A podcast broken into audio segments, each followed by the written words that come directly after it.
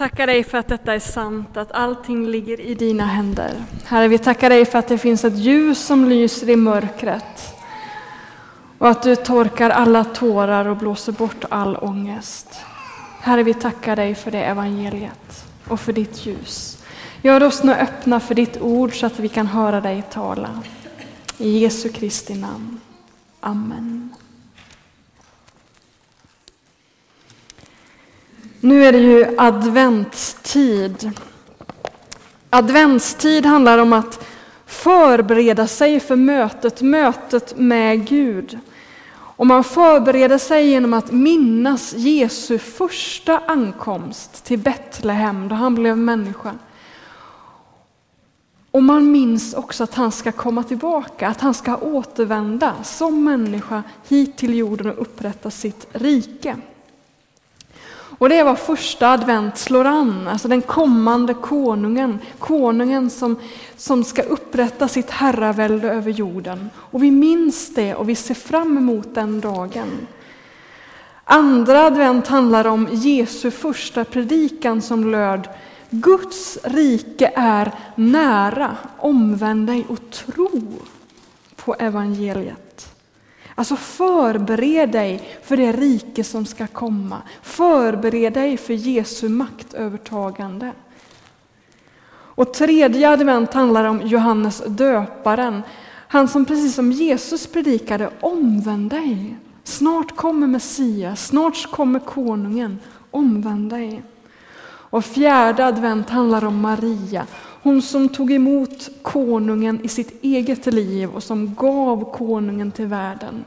Fjärde advent handlar om att lära sig att likt Maria säga Må det ske med mig som du vill. Låt ditt rike liksom bryta fram i mitt eget liv och i min omgivning. Så det är vad adventstiden handlar om, en förberedelsetid inför julen men också inför det rike som ska komma när Jesus kommer tillbaka. Eftersom vi kommer ha en julmusikal nästa söndag så tänkte jag väva ihop andra och tredje advent i en och samma predikan, för budskapet är ju ganska lika. Alltså omvänd dig, nu kommer Jesus. Och jag tänkte att vi skulle stanna upp inför en märklig vers i Johannes evangeliet som jag har grubblat mycket på. Och du finner den i första kapitlet. Vi ska läsa lite verser innan det också. Och den kommer upp här på väggen. Så här står det i Johannes evangeliet om Johannes döparen. De frågar honom vem han är och så säger han så här. Jag döper med vatten. Mitt ibland er står en som ni inte känner. Han som kommer efter mig. Jag är inte värdig att knyta upp, knyta upp remmen på hans sandaler. Detta hände i Betania på andra sidan Jordan där Johannes döpte. Nästa dag såg han Jesus komma och han sa, där är Guds lamm som tar bort världens synd. Det är om honom som jag har sagt, efter mig kommer en som går före mig, ty han fanns före mig. Jag kände honom inte, men för att han ska bli sedd av Israel har jag kommit och döper med vatten. Ni vet, Johannes döparen var ju en profet som Gud hade sänt. I Lukas evangeliet kan man få läsa om hur en ängel uppenbarar sig för Johannes pappa och säger att hans hustru som nu har kommit till åren, hon ska föda en son trots att hon är på sin ålders höst. Och det här ska bli en speciell person. Eh, det här barnet ska få många människor att omvända sig. Och Johannes blev en udda figur, han blev en slags ökeneremit. Han levde ett asketiskt liv, han åt väldigt lite och han åt det som naturen gav honom. Han klädde sig lite udda, han levde i avskildhet och ensamhet och i bön ute i öknen innan han trädde fram och började predika. Och när han börjar predika så samlas det väldigt mycket folk runt Johannes och man frågar Vem är du? Vem är du? Och så säger han Jag har kommit för att döpa i vattnet, men mitt ibland er står en som ni inte känner och han ska döpa med helig ande och eld. Och så avslutar han med att säga i den här texten som vi läste, den här versen som jag har grubblat över. Han säger, jag kände honom inte, men för att han ska bli sedd, bli sedd av Israel har jag kommit och döper med vatten. Den där versen tycker jag är så märklig, för att han ska bli sedd, synlig. För att människor ska kunna se vem han är så har jag kommit. Och det där med att få se Gud ansikte mot ansikte, det är någonting som återkommer hela tiden i Johannes evangeliet. Detta att få se Gud. Och jag tänkte vi skulle titta lite snabbt på en dialog som Jesus har med Filippos, en av, av hans lärjungar. I det fjortonde kapitlet, då, då säger så här, Jesus så här i en predikan. Om ni har lärt känna mig ska ni också lära känna min fader. Ni känner honom redan nu och ni har sett honom. Alltså ni har fått se Gud. Och så säger en av Jesu lärjungar, Filippos, så här. Herre, visa oss Fadern. Det är nog för oss. Och så säger Jesus, kanske med sorg i blicken. Så länge har jag varit tillsammans med er och ändå känner du mig inte, Filippos. Den som har sett mig, han har sett Fadern. Hur kan du då säga visa oss Fadern? Alltså hur kan du säga visa oss Gud? Jag är ju Gud.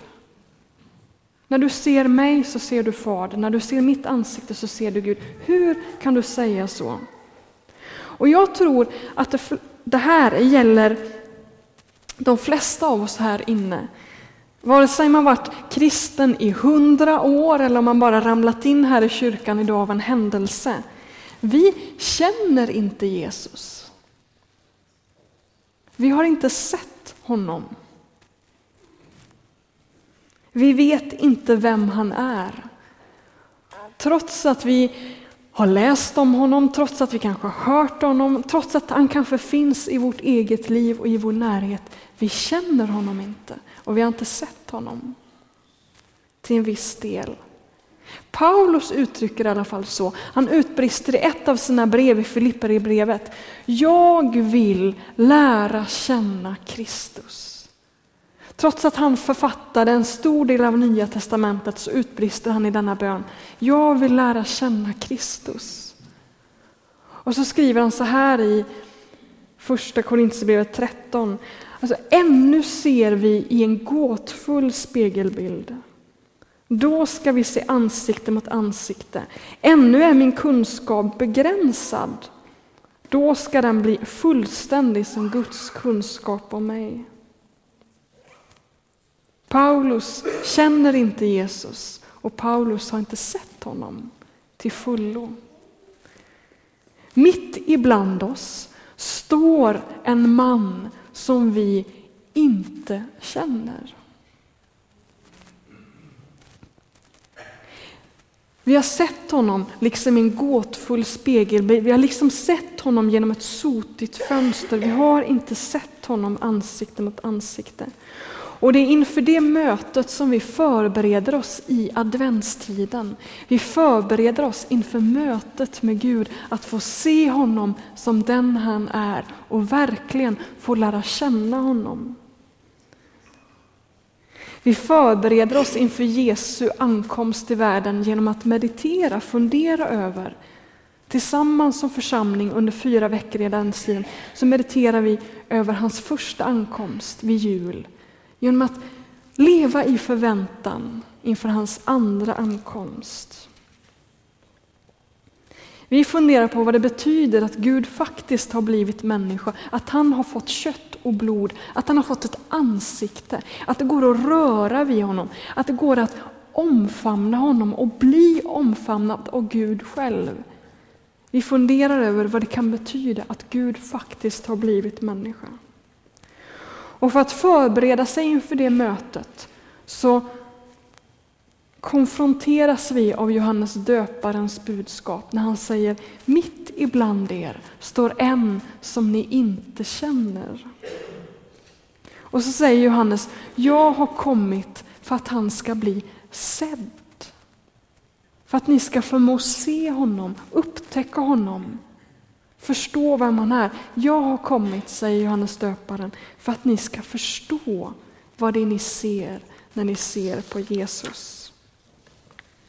I tre år så hade Filippos umgåtts med Jesus. I tre hela år hade Filippos vandrat med Jesus. Han hade hört honom undervisa. Filippos hade ätit tillsammans med Jesus, promenerat tillsammans med Jesus. Han hade fått se Jesus utföra mirakel och ändå så förstår inte Filippos vem Jesus är. Han förstår inte att det är Guds ansikte han ser när han ser på Jesus. Och Det där är genomgående i evangelierna. Människorna förstår inte vem Jesus är. Och Det är därför Jesus, eller Johannes döparen är sänd in i världen för att predika omvändelse. Varför? Varför krävs det omvändelse för att kunna se vem Jesus är? Jo, det är för att vi människor av naturen har den tendensen att vi bara lägger märke till det som är storslaget, det som är mäktigt, det som är vackert, det som är rikt. Så här står det i Jesaja 53, en profetia om Jesus. Som en späd planta växte han upp inför oss, som ett rotskott ur torr mark. Han hade inget ståtligt yttre som drog våra blickar till sig, inget utseende som tilltalade oss. Han var föraktad och övergiven av alla, en plågad man, van vid sjukdom, en som man vänder sig bort ifrån. Han var föraktad utan värde i våra ögon. Det är en beskrivning av Jesus. Vi vänder oss bort. För han drar inte våra blickar till sig. En märklig text. Just därför behöver Johannes stå där och predika omvändelse. För att människorna ska få en omvänd blick. Han vill liksom skölja över med dopvatten över våra ögon så att vi kan se honom. Att det här verkligen är Guds son. Det som skiljer kristna från till exempel Jehovas vittnen eller muslimer eller judar, det är detta att vi tror att Gud verkligen blivit människa. Att Gud verkligen blivit människa.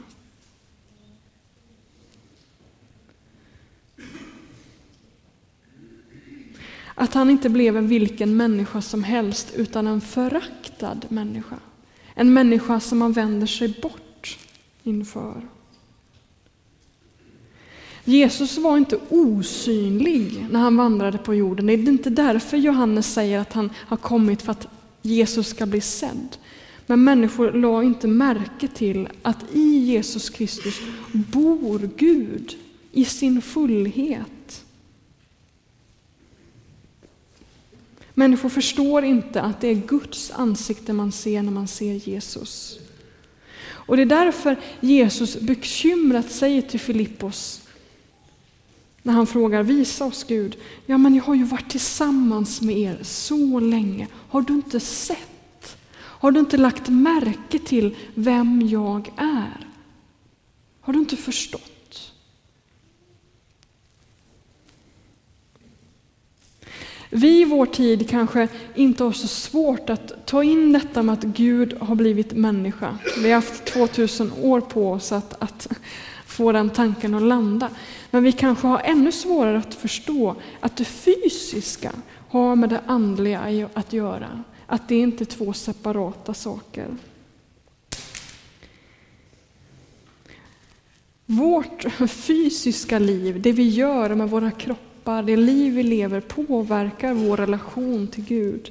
Och det är därför så vi måste konfronteras med Johannes döparen. Det är därför vi måste blicka in i hans ögon under adventstiden. Han som är ökeneremiten, asketen, han som självmant valt fattigdomen, som valt att leva i ödemarken. Vi måste möta hans blick där han står i sin kamelhårsmantel och sitt rufsiga hår. Då han säger omvänd dig. Omvänd dig. Så att du kan se vem Gud verkligen är. Så att du kan se vem Gud verkligen är. När folket kommer och frågar honom ah, men hur ska vi omvända oss, vad ska vi göra? Så säger han, den som har två skjortor ska dela med sig till den som ingen har. Och den som har bröd ska göra på samma sätt. Så dela med dig av det du har. Julen är ju en tid då vi skaffar oss ännu mer prylar istället för att göra oss av med de prylar vi har. Som adventstiden egentligen handlar om. Överflödet gör någonting med våra ögon. Vårt överflöd och våra rikedomar gör någonting med vår blick. Det gör att vi inte lägger märke till den man som Jesaja profeterade om. Han som inte hade något ståtligt yttre, han som var föraktad, han som inte drog våra blickar till sig. Rikedomen gör oss blinda fördunklar blicken. Överflödet gör att vi upplever Jesus som stötande och störande. Ju mindre prylar man har hemma, desto mer tid får man för bönen. Så är det. Vi klagar ju alla över att vi har svårt att få till det där med bönen, men det är ju på ett sätt prylarnas fel.